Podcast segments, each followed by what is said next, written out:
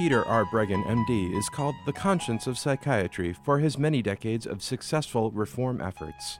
His scientific and educational work provide the foundation for modern criticism of drugs and ECT and lead the way in promoting more caring and effective therapies. His books include Talking Back to Prozac, Toxic Psychiatry, Medication Madness, Psychiatric Drug Withdrawal, and now Guilt, Shame, and Anxiety Understanding and Overcoming Negative Emotions. Welcome to the Dr. Peter Breggin Hour. Well, my wonderful, wonderful, wonderful audience, you probably recognize Zev Zelenko. Um, this is one of the three people who wrote introductions to our book, to uh, um, COVID 19 and the global predators. I always get a little speechless um, when I talk with Zev because he has a tremendous spiritual influence on me.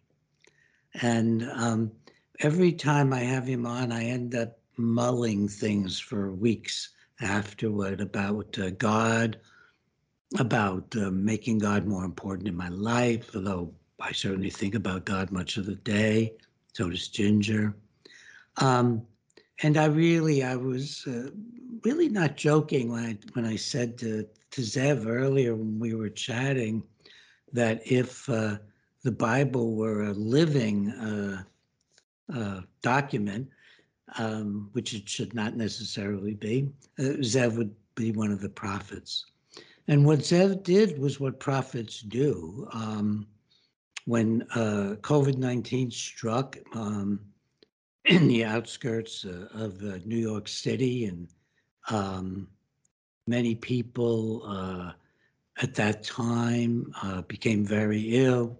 Zev searched the world as a scientist. He's a physician, family doctor. Um, we're losing we're losing the screen twice now, Zev. Do you have any idea what's going on? Uh, I got some phone calls. Maybe that's why. Let me see. Okay. Can you uh, cut that and we'll start over again? So we're going to start at. I just phone on do not disturb, so that should resolve. Yeah, that should do it.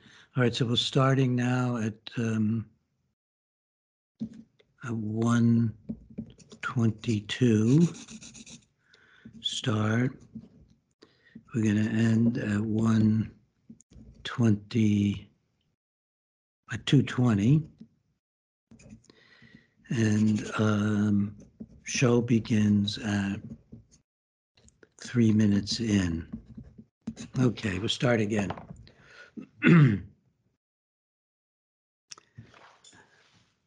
Hello, my wonderful audience. We are greeting Zev Zelenko, um, amazing, amazing man. I've been proud to know him since early on in the uh, COVID 19 struggle. He's been a leader. He uh, was a family physician board certified family physician working in a Jewish community in the outskirts of New York City um, in a clinic serving people when uh, COVID 19 uh, really came in and overwhelmed that part of the country. And uh, Zev uh, searched the world and came up with what became the Zelenko Protocol, which was the start really of having a rational program of treatment that at that point um, began with hydroxychloroquine as well as other various uh, aids and, um, and medications. Uh, but the key was standing up on hydroxychloroquine right when our governor was refusing to let doctors use it. And Zev managed to get the ear of President Trump and uh, got to talk with Rudy Giuliani and really to have an influence for a time at least on the direction of Trump uh, supporting hydroxychloroquine. Before I think Trump, uh, maybe Zev could comment on it, just became overwhelmed with the with the lies of the deep state and lost track of uh, of really fighting for liberty in the face of COVID nineteen. Um, I think Trump just got badly taken in by what he thought were new processes like Operation COVID 19, which actually, uh, you know, was in development for four or five years by uh, Bill Gates and the drug companies and uh, Fauci and the rest. Um, before the we turned on the uh, the uh, TV, I I told Zev that uh, in another world um, he would be uh, one of the great Hebrew prophets uh, because he has that influence certainly on me and on, on many, many, many uh, other people in the world. Zev's formal name, by the way, is Vladimir, Vladimir Zelenko. Um, Zev is uh, wrote one of the introductions to our book. He's been a huge supporter of COVID 19, the global predators, which, by the way, folks, is doing very, very well. And it's, let me just say a word about it and then uh, we'll leave that. And um, I'm not sure Zev is up on everything, but the book uh, has sold 24,000 copies just off our website. And that's, that's uh, really, we owe that to Zev as well as to a, a handful of other tremendous supporters. And uh, now it's up on Amazon. We're still selling directly to Canada and to the US off our website. And that's uh, the dedicated website is wearetheprey.com. So you can get the book at the lowest price at wearetheprey.com. Um, but it's now also being sold by Amazon and all the other major bookstores throughout the world. It's on Amazon in India and Germany and Australia and Great Britain. And in many cases, it's already number one, two, or three, especially in the ebook. You can't get the ebook from us. Go to Amazon or some other online store for the ebook. And uh, it's in many places number one, two, or three in medicine or some or other major categories. In the U.S., it's number one in uh, political science uh, as the ebook, and it hovers around being one, two, three, four, five or so in the uh, medicine. So it's doing well, and we're very, very proud to finally have that book out. Now, Zev, um, everybody is concerned about your health. People know that uh, you've been ill. Uh, do you want to say a few words uh, about what's happening right now, and then we're just going to talk. Yeah, sure. Uh, but before I get into that, I want to congratulate you and Ginger a phenomenal work. I think it's a absolutely foundational work that will serve as a blueprint for the prosecution of these predators. And hopefully the hunters will get hunted. And i think that you clarify in a very organized and systematic fashion the root causes of what we're living through. And that it goes a long way into the solution because if you don't understand the, you know, there's a saying, the biggest illness is you, if you don't know you're sick. So you describe very clearly the, where the sickness is, what needs to be uprooted. And I want to thank you for that and the, for the privilege of writing an introduction to it. I think that it's going to mm-hmm. illuminate millions of people. Thank you for that. Um, and just thank you for your inspiration um, you were one of the first people Ginger noticed when we started looking. Um, and Ginger is often my eyes and my ears as well as her own. and uh, she started talking about you very early in 2020. So you were a very early inspiration for us, a source of information for us. Uh, we knew about you before we knew about Peter McCullough and uh, Leave Leet and um, thank you for that, and uh, thank God for your existence. Um, well, so uh, regarding your question, so I've been uh, dealing with um, pulmonary artery sarcoma the last three and a half, um, almost four years, and um, it's a very rare tumor. Most people never heard of it, um, simply because sarcomas are rare in terms of cancer. There are only one percent of the tumors, and then there's around 80 different subtypes. And I happen to have the most rarest subtypes. So when I get cancer, I do it right. but um, I, um, so there's around 10 cases a year. And unfortunately, they're always found at autopsy because it's an impossible diagnosis to make. Um, and in my case, the way it was discovered was incidentally because I had trouble breathing, and the thought was that I, I had a blood clot in my lungs, Mm. and didn't respond to medicine, so I had to have surgery to remove the blood clot. And when the surgery happened, um, they discovered it was a large tumor um, that had destroyed my right lung. So uh, my lung, I, I went through heroic surgery um, that was made a split decision while I was already open on the table. And my wife and my parents and my son were there, and they made the decision to just uh, give permission to remove my lung and, and reconstruct my pulmonary artery. Um, and then I went on very difficult chemotherapy, and which I had to actually design myself because um, this tumor is so rare that there's no known treatments. And um, I have to tell you that is very much connected to this COVID 19 crisis because I was forced to deal with the largest outbreak in America in the first week of uh, March of last year um, with thousands of sick patients and no known treatments. And so I was already predisposed to looking for solutions if there are none from my own personal health struggles. So when there was no known treatment, my attitude was, well, let's find one then. You know, let's not be lazy. Let's improvise. Let's find a solution when there is none. That's that's um, my way of thinking. So, um, in, in a very interesting way, my, my own personal health struggles enabled me to have the skill set to um, address the global situation that we're we're in.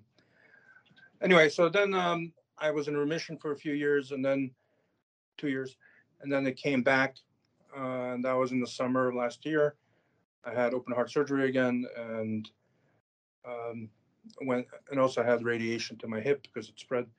Um, and then I went on very difficult chemo, and the chemo threw me into heart failure and gave me bone marrow suppression, almost killed me. So um, I had to stop pretty early. And then uh, two months ago, I had a routine CAT scan, and the, the tumor came back. And this time, it's in a, still in the pulmonary artery, but in a place where operating is not a very good idea. You know, there's a, like a 50% chance that I would die on the table. So the decision was made at this point not to operate. And I had uh, very uh, aggressive radiation. And now I have to tell you, dealing with COVID 19, seeing the corruption, seeing the conspiracy, I'm a conspiracy realist, not a theorist. And uh, That's good. Well said. seeing the, the conspiracy to suppress life saving medications, um, I realized that the same must be true when it comes to cancer. That there must be other options available Yes. that have been purposely suppressed by the same forces due to pharmaceutical greed and, and power and control. So what I've it's opened my eyes even to my own treatment, approaching it now in a functional medicine, integrated medicine approach, meaning I am going to a classically trained oncologist um, who's a specialist in immunotherapy. However, he also spent the last 35 years researching integrative medicine and uses uh, complementary and adju- adjuvant uh, other treatments to, in, in synergy with classic oncology. And uh, that enables them to use lower dosing in the chemo drugs, less toxicity. So um, I'm getting already high dose of vitamin C, uh, mistletoe treatment, CBD. Uh, I'm, t- I'm taking turmeric, uh, cat's claw bark, it's called uh, green tea extract, melatonin. Uh, you know, the whole um, alternative starving the cancer approach as well, coupled together with checkpoint inhibitors and um, hyperthermia, ozone therapy. Um, and each one contributes a little bit to the overall uh, situation. So I feel good. uh, thank God. It's just that uh, this is kind of uh, my last chance to to go for cure because I've exhausted my other options, and classical chemotherapy almost killed me. So it's not surgical. I already had radiation. So I, uh, I prayed to God that the immunotherapy and integrative approach uh, will be useful. But even, let me tell you something. I, I don't fear death at all. I, I think that uh, you begin to die from the day you're born. and some people live 50 years or 30 years or 100 years. Um, it's not as relevant how many years you live, but it's, it's more important how you live.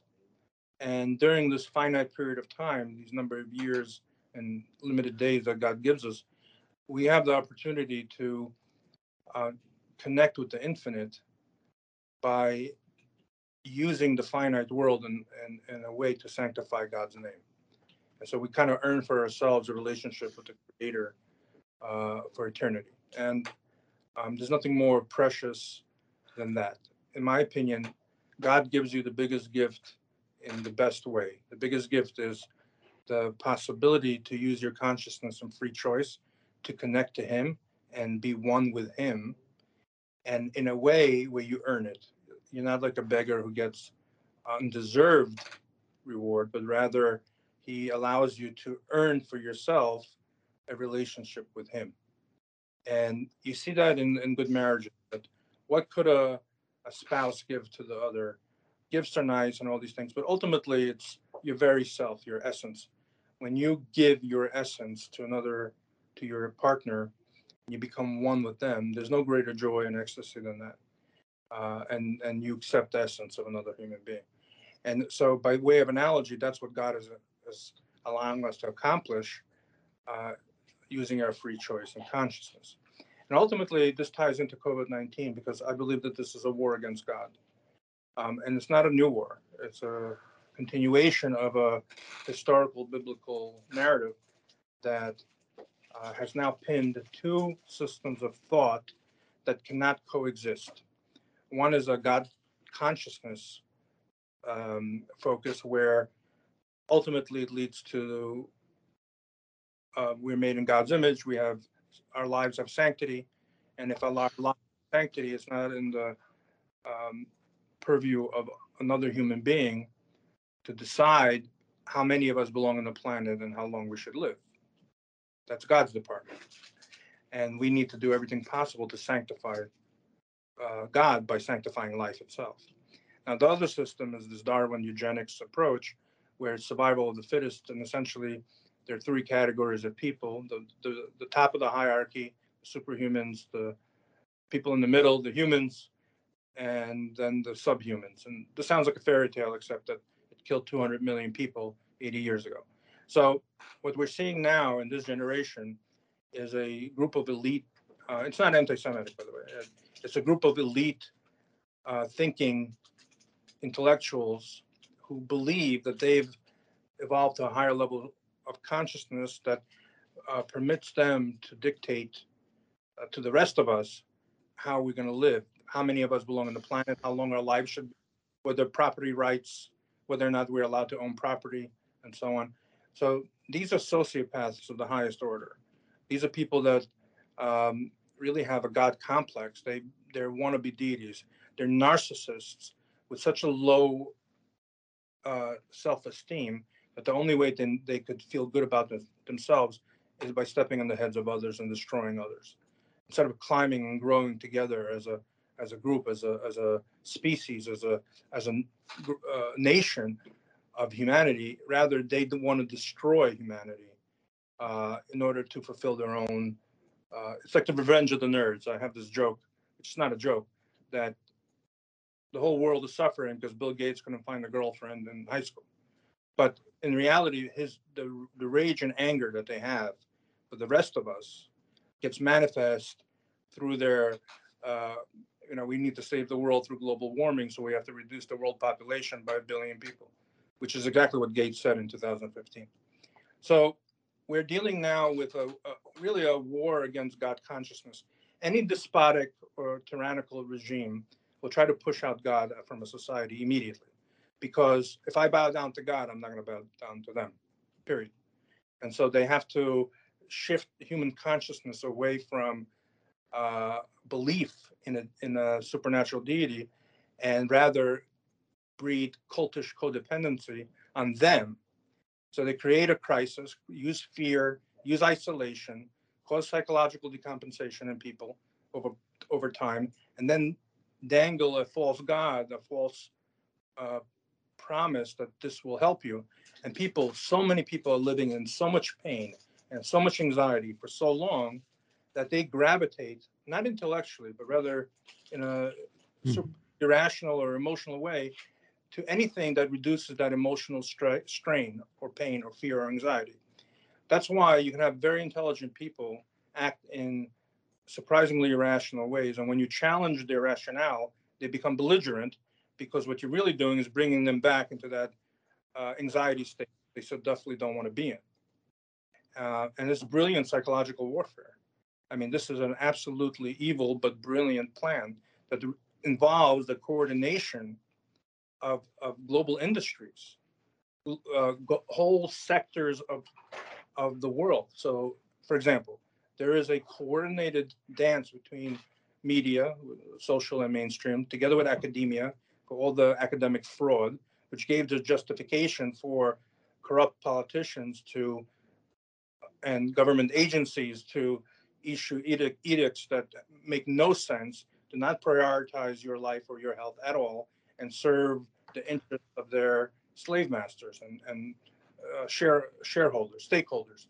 Um, and ultimately, and then you need the industry itself, who has the wealth and, and the ability to uh, coordinate uh, this whole orchestra of evil. And if you get down to it, there's only a few people that are able to coordinate so many different industries and control them in an effective way. And um, not that I know exactly who they are, but I do think that uh, since we know 70% of the world's wealth is in the hands of 150 people, meaning 70% of the corporate wealth of the world is controlled by 150 people. And there's a lot, they have cross uh, in, in, uh, stakes or interests in all these different industries. So, what we're really dealing with is a group of people that are too smart to be in the media. We don't see them. Uh, I consider George Soros, Klaus Schwab, Bill Gates, Mark Zuckerberg, and all these uh, psychopaths as field marshals. But there are forces behind them that are giving them their marching orders. And uh, I'll, I do not know exactly who they are, so I just call them Mr. Globalist, like Catherine Austin uh, Fitts. Fitts, yeah. She's, she's brilliant, by the way. She's one of the most brilliant people I've ever met. And um, so I've learned a lot from her. And so she organized it very, very succinctly. And before I'm labeled a conspiracy theorist, we just uh, read about Noah in the Bible. So we know Noah was a conspiracy theorist. He spent 120 years building an ark. Uh, people were coming around and saying, "Hey, Noah, what are you doing?" He says, "Well, I'm building a, a ark, a boat, whatever. Why are you doing that?" Well, God is really angry at you. He's going to destroy you. And um, so he was a conspiracy theorist until it rained, right? So um, I, I, I feel that um, we have such information, such knowledge to such a degree of resolution that it's not a theory. It's, it's I'm a conspiracy realist, and um, let me explain what I mean. First of all, we know without a doubt that COVID-19 itself is a bioweapon made artificially, and we know who did it, and we know the patent numbers associated with it, and that's for sure. We we know this. We also know that life-saving information and access to life-saving medications like ivermectin and hydroxychloroquine have been suppressed in America. Um, doctors in Australia who prescribe them go to jail. They're completely unavailable in countries like Israel. And so, and that's a theme, that's a global theme. So you have to ask yourself, why is life-saving information and access to life-saving medication being suppressed? Why is it that world experts, leading researchers, inventors of this technology. The inventor of the mRNA vaccine technology is being, Robert Malone, is being deplatformed and his voice is being suppressed because he's saying, don't take the vaccine the government is lying to you and it's too dangerous. You have to ask yourself again. You see, I had to reverse engineer the worst crime in history because when when we it first came out, there was so much confusion. This was Mm. so well planned for so many years that it was impossible to to know what's going on. But now, two years into it, in retrospect, you notice patterns and and um, you have puzzle pieces that we can try to put together and and discuss to see if it makes sense. So if I'm telling you there's a coordinated effort to suppress information, uh, suppress access to medication, suppress voices of opposition and voices of doctors who offer a different narrative, and then when you get to the vaccines, there's uh, a patent, which I'll, I'll give you the number later, but um, that was filed and approved August 31st, um, uh, that describes um, technology that already exists in the vaccine to measure internal physiological data, like heart rate or temperature or, or others, um, and your location, and has the ability to transmit that information to a third party. This is uh, a 50 page patent describing in depth the actual technology that exists in this vaccine already. Yeah, I have not seen that, so it'd be fascinating to see it. Yeah, I'll give you the patent number uh, shortly. But uh, Yeah, just send it to me.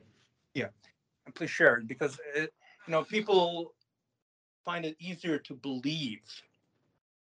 If I tell you that Ralph Baric, Dr. Baric in '99, did research and developed technology to modify a bat coronavirus uh, to be able to infect human beings, and then that was fully actualized in 2015 in China, where they were they perfected that technology in an NIH-funded study with Yeah. Ralph Baric and, and the, the bat, bat lady from This, Wuhan. this is all in the book. This is all. Yeah, the- That's why I'm quoting. Um, that's where I learned about it.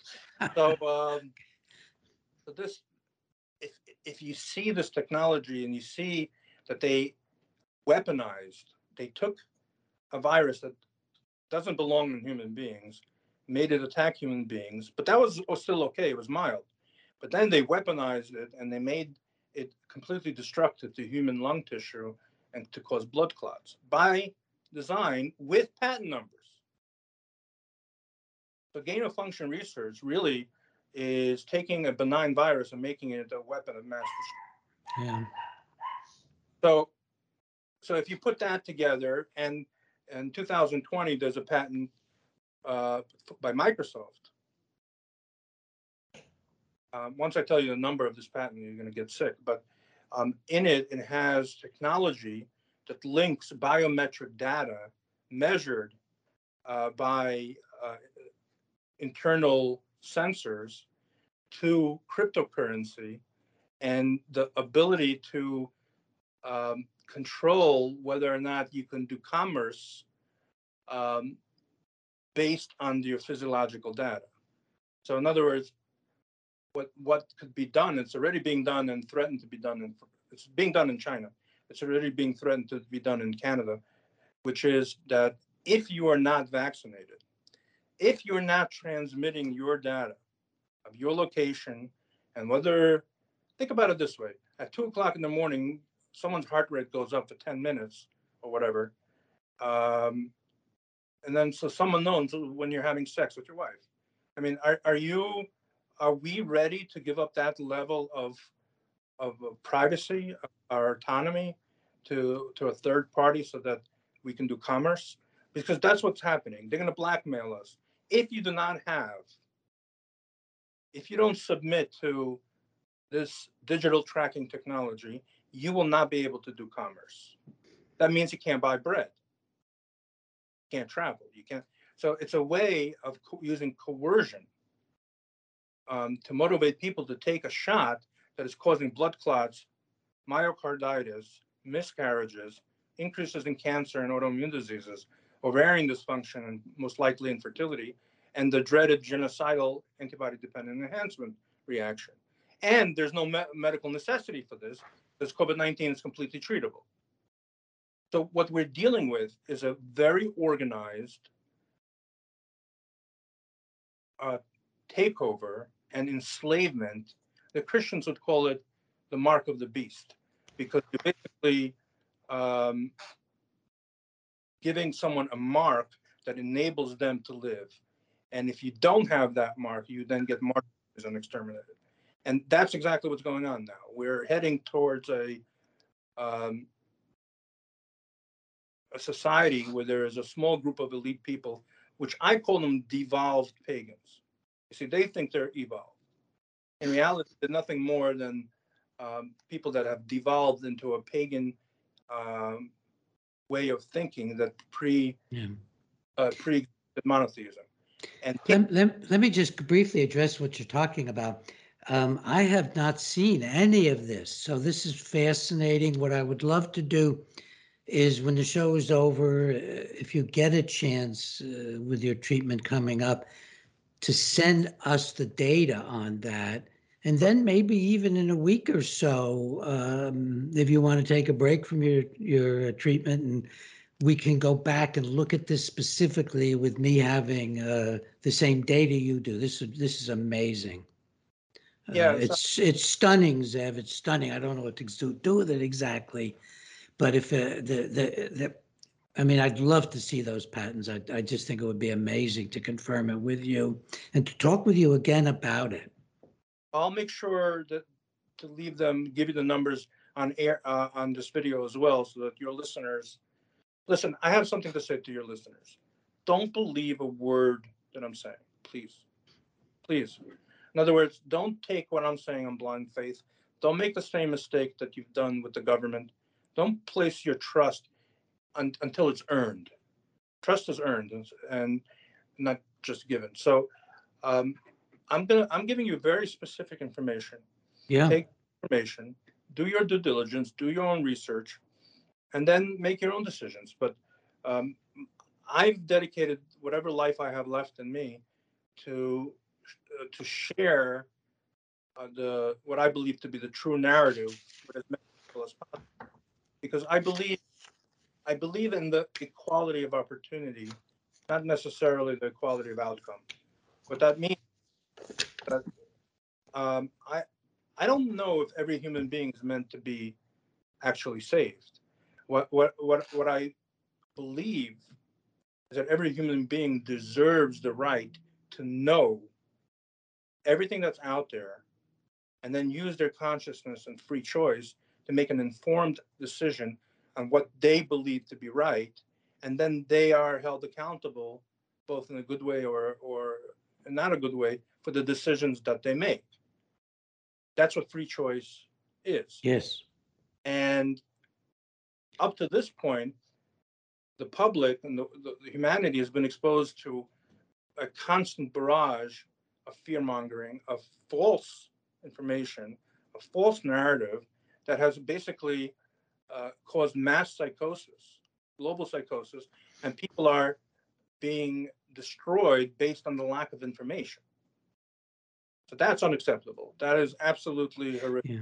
Ginger and I are right now, uh, Ginger in the lead, tracking the concepts uh, among some psychologists going back to shortly after World War II about creating mass psychosis as a method of dictatorial control. It's really quite outlandish, and we're going to be, uh, you know, publishing about that sometime in the future. Um, Zev, how do you want to handle this material? Do you want to um, get it now and put it up, or do you want to uh, wait for a second show? Uh, what would you? Oh no, no. What I would like to do, I'm gonna keep talking to you. If but if I switch, you're gonna lose the video feed. But don't hang up. I'm gonna read you the patent number so that you could then um, uh, give it to your audience. So just one second, And please. those can probably be searched. Yeah, sure. So I'm Uh, still on with Zev Zelenko, folks. And um, when he comes back, one of the things I want to talk to him about is I'm back. I'm back. oh, he's So- back. He's going to be back right away here. So here's the uh, United States patent number one one one zero seven five eight eight, and I'm going to send it to you, Dr. Breggin. It's one one one zero seven five eight eight. And that is um, the patent that describes the tracking, the internal uh, sensing technology, the physi- that measures Mhm. physical data, and the ability to transmit your location and that data to a third party. So And you again, just put something up on the screen as well. I just Was that it? I just sent it to you. Um, Okay. it's called Methods and Systems of Prioritizing treatments, Vaccination, Testing, and their activities while protecting the privacy of individuals. It's the exact opposite of what it actually is. That's that's one. And then the other one, which I want I want to give you now. Once I read you the patent number, you're going to get. Uh, Oh, I've, I've kind of heard about these devil patent numbers and things. well, I've seen a- legislation like that. Yeah, so um, it's a it's a WO. It's a type of uh, I think it's a world patent. Uh, it's here's the patent number WO W zero I mean uh, or O two zero two zero zero, and then six zero six zero six W O twenty twenty zero six zero six zero six, and it's called cryptocurrency system using body activity data. you can't get any more uh, uh, precise about cryptocurrency uh, system using body activated data. This patent is owned by Bill Gates. by Gates. And you you think some of this is already embodied in the vaccines is what you're saying? That's exactly what I'm saying. Yeah. Um, and then there's a paper, I think you have it in your book, but um, I'll send it to you.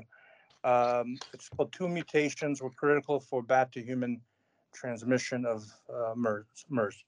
And um, that was the paper uh, published by Baric and uh, Jing from Wuhan with the funding of the NIH.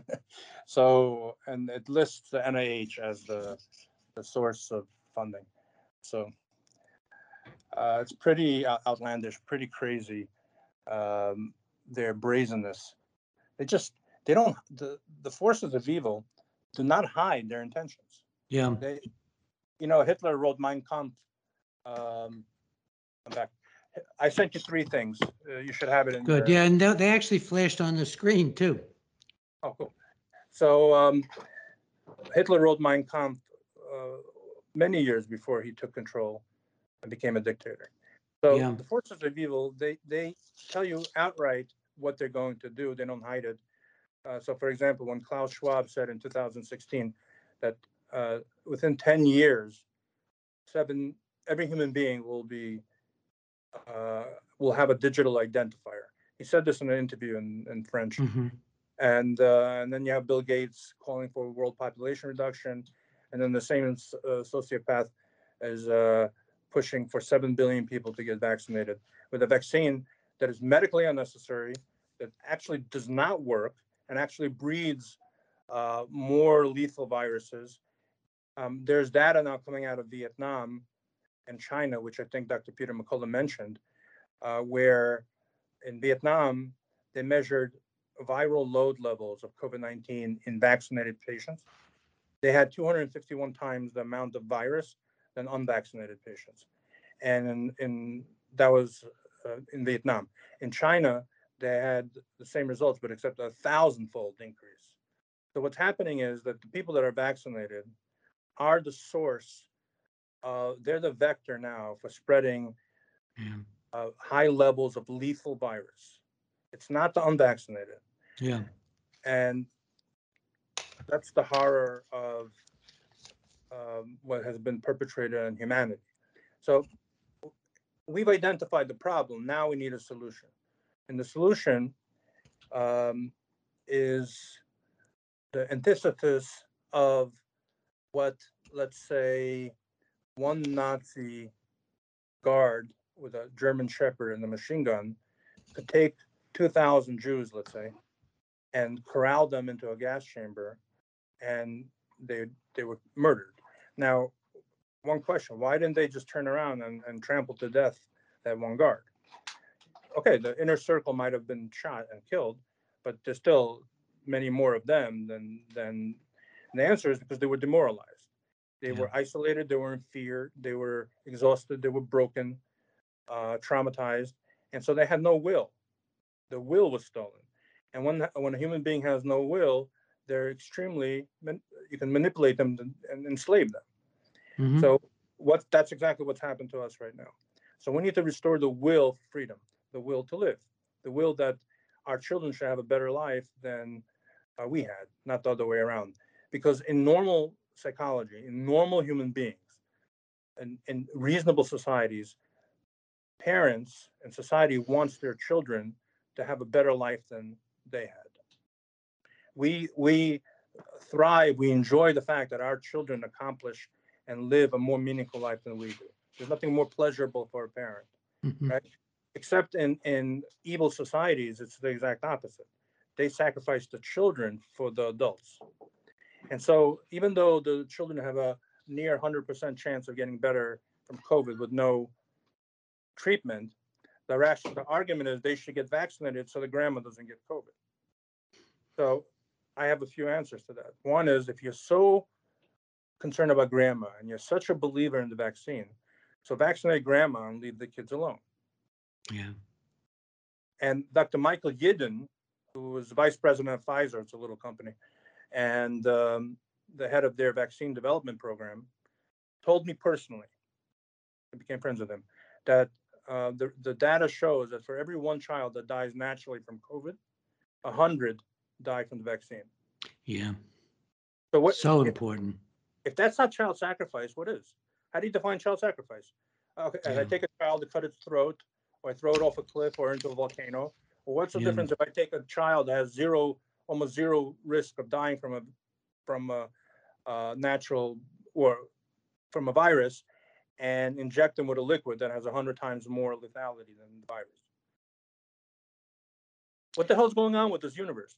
The answer is we- forgot about God, and we put our faith into the golden calf of of the vaccines, um, corrupt governments, and sociopathic demagogues or oligarchs that uh, only think about their own interests and not yours. Um, and the solution is to stop doing that. King David writes in his Psalms turn away from bad, do good, and live. It's a wonderful prescription. Turn away from bad means don't live in fear and isolation. Just don't do it. Do not submit, succumb to the fear. Do not isolate yourself from the people you love. And don't take the poison death shot.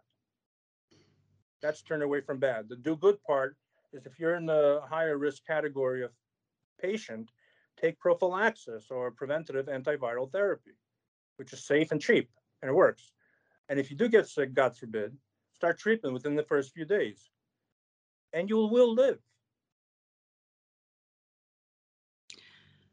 Let me address that uh, with you. And there's uh, a subject I want to cover because you have uh, such personal insight into it. But um, do you want to talk uh, briefly about how you survived COVID um, with one lung and and while suffering from cancer? I mean, it's amazing story. I, I kind of was, you know, talked to you about it, but I'm I'm not sure how much you've discussed it. Um, would you spend just a few minutes, and then I want to ask you about Donald Trump and what happened with the administration. Um, but first, just briefly, would you talk about that? Because you survived, you treated yourself basically in the hospital and survived COVID despite such handicaps. So people are going to ask, well, if I'm such a proponent for preventative and prophylactic measures, why why did I get sick? And it's an excellent question, by the way. And I'll tell you why I got sick. For an entire year, I didn't wear any masks.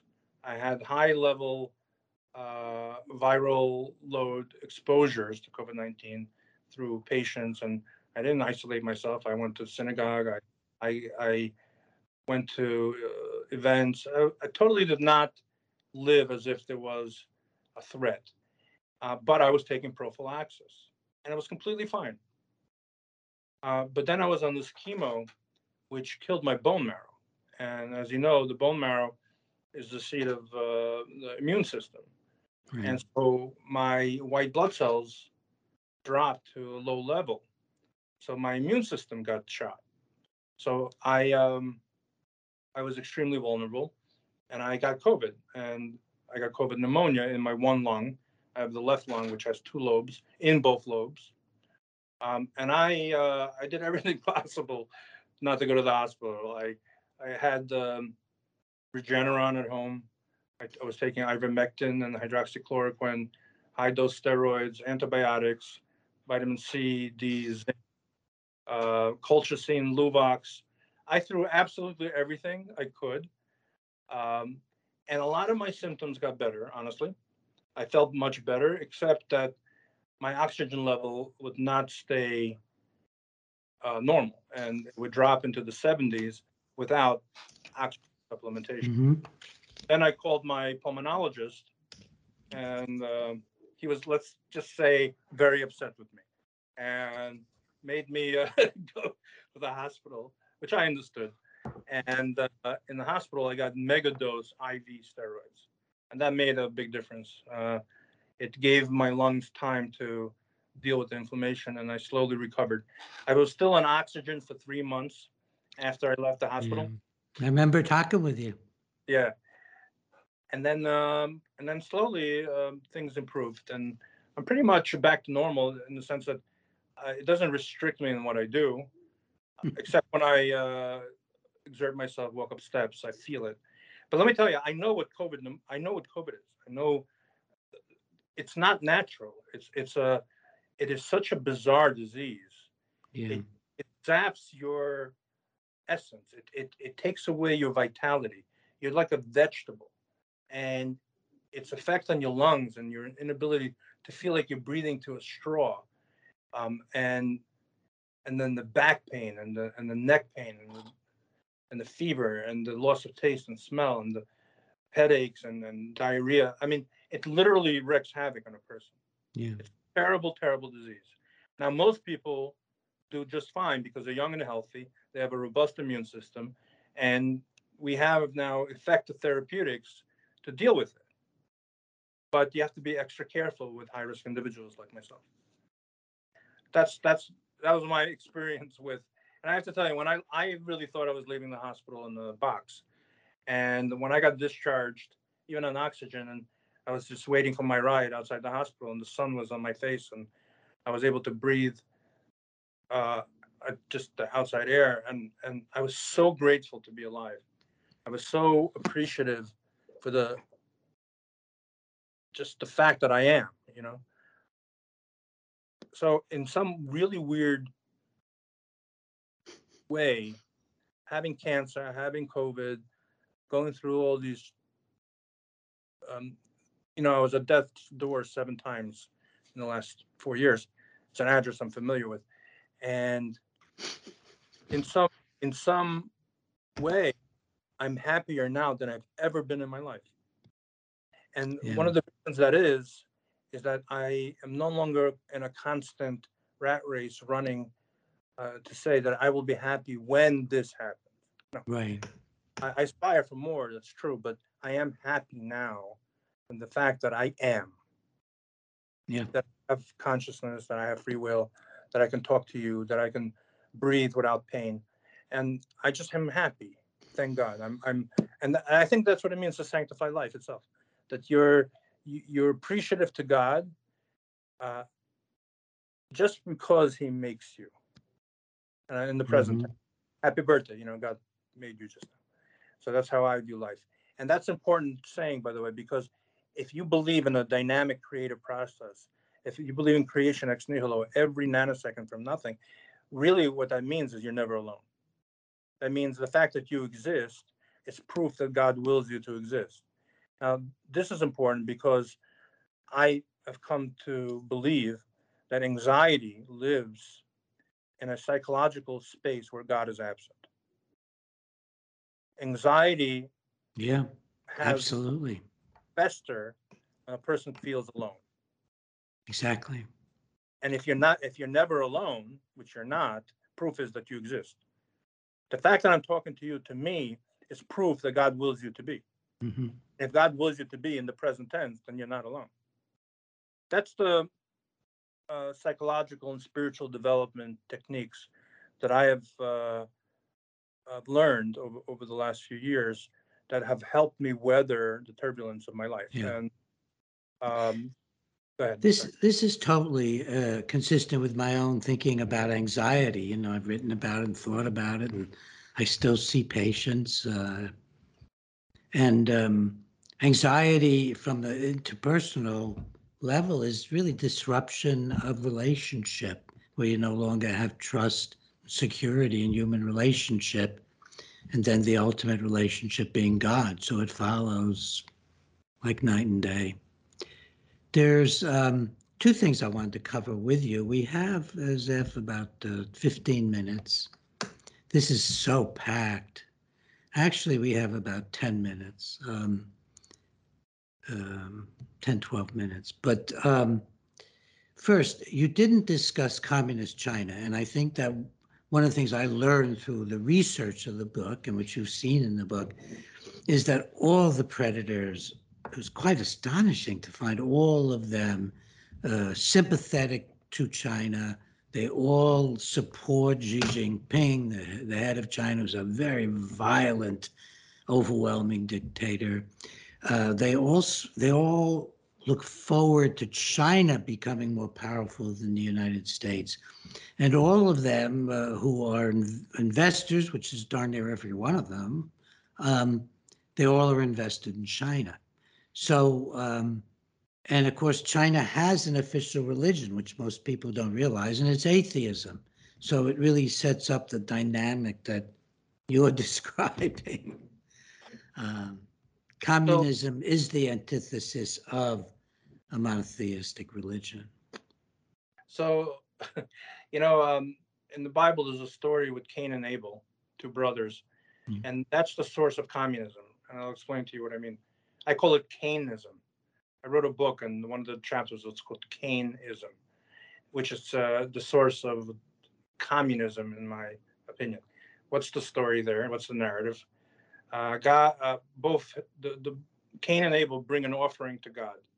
God comes and takes Abel's offering and rejects Cain's offering. So here, right away, you see there's no equality of outcome.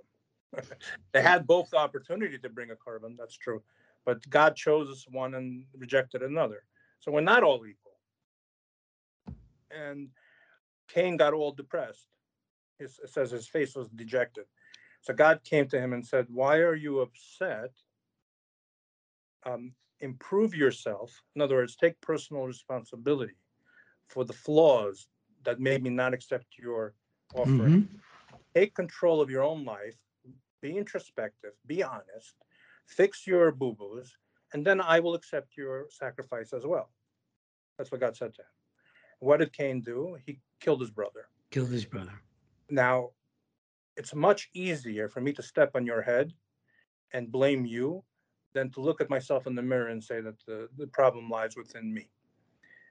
People would much rather destroy the entity that makes them inadequate or appear inadequate than to take ownership of that inadequacy and improve it. So, um, hence, that's what communism is. The belief is that everyone deserves the same outcome. Everyone deserves to be equally miserable, and and it stifles human inspiration. So communism itself um, is a religion, but it's religion based on um, evil. it's true evil. It's the it's the primordial serpent um, enclosed in in an ideology. You see, the serpent has many heads. China is just one of them.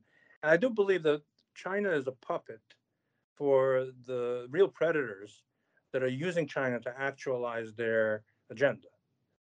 Um, and the real predators are much closer to us than we realize. Um, and ultimately, when you peel down the, the layers, you're going to find um, idol worshiping pagans. For example, Himmler, he, his name be erased, may he burn in hell for all eternity, who was uh, one of the field marshals for Hitler, built a temple for the occult in Bavaria. And it was all about this weird Aryan religion where they they believe they were descendants from God, Nordic gods, and they had superpowers. And when when you get down to these crazy despotic movements, they all derive some type of motivation from some ungodly forces. And the, the Torah, the Old Testament talks about it. So there's not really nothing new under the sun. Yeah. So do I do I think that we're we're dealing with the essence of evil right now. We're fighting. Um, it's not a cliche. It's really good versus evil, light versus darkness. Yes, I think it is too, Zev. Yeah. But I think we're dealing with the fight for freedom. You know, there's only one free person in this world someone who uses their free will to choose to serve God. Because then the yoke of your own insecurities, uh, the yoke of other people's opinions, despotic governments, everything's taken off of you because you accept on yourself the yoke of heaven. And I think that's what each human being is being tested now. God is asking you and me and everyone, who are you going to bow down to? Where are you going to derive vitality from? And, and reassurance and, and sense of security for your anxiety um, in me who makes you every second or these despots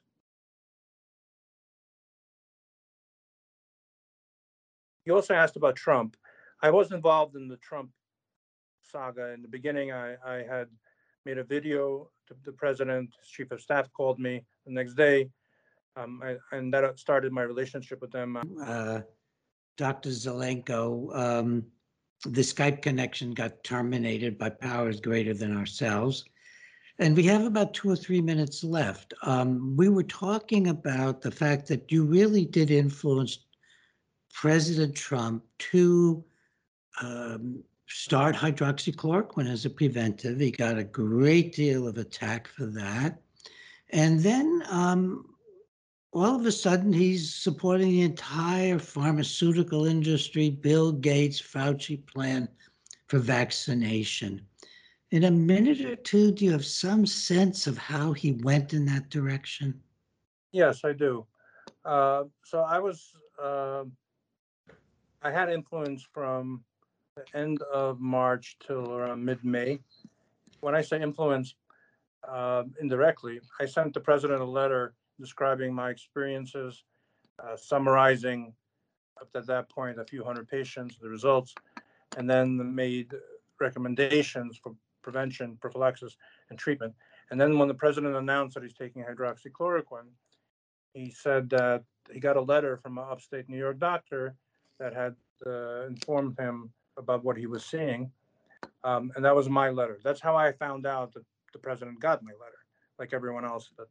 So he actually uh, advocated for making hydroxychloroquine available to every single American, in part based on my recommendations. Yes. Mm-hmm. And then, sometime in mid uh, May, after a good two months, absolute vilification and um, hydroxychloroquine became politically radioactive. No one wanted to touch it because it was associated with uh, all the false narrative and the doom and gloom. And so there was a internal decision made um, to go in the angle of vaccination because it was a political calculation that that would help him win re-election more than uh, pre emphasis on pre-hospital treatment uh, with a with a toxic, politically toxic substance. Yeah. No one wanted to touch hydroxychloroquine after mid-May. No one wanted to deal deal with it. It's just the power of the evil that you've been talking about. Uh, I suspect that Trump was really naive on some level about the power of evil he was confronting. So hopefully he had no idea what he was inflicting on the nation. Do you have any closing insight to, to leave with us on that? Well, um, he's stuck because he put his legacy behind these vaccines. So what is he supposed to do now? Uh, you know, he's not gonna. Uh, he's not fully advocating for mandates. At the same time, he can't say that uh, the vaccines are a poison death shot because he advocated for them. So he's kind of stuck, and that's his problem. But Um, I, I liked the man. I still like him in many ways. Um, however, I think he surrounded himself with poor advisors. And this Yeah. is my Trump's instincts are better than all his advisors combined. Yes, absolutely. And when he would follow his gut and follow his instincts, he did much better than when he listened to his advisors. Yeah. I think it's a good place to end. Oh, Zev Zelenko, I'm so proud to be your friend, to know you, to to have your introduction to our book, and uh, God bless you in your coming treatment. And let's stay in touch over the next week or two. Thank you so much for having me. Thank you.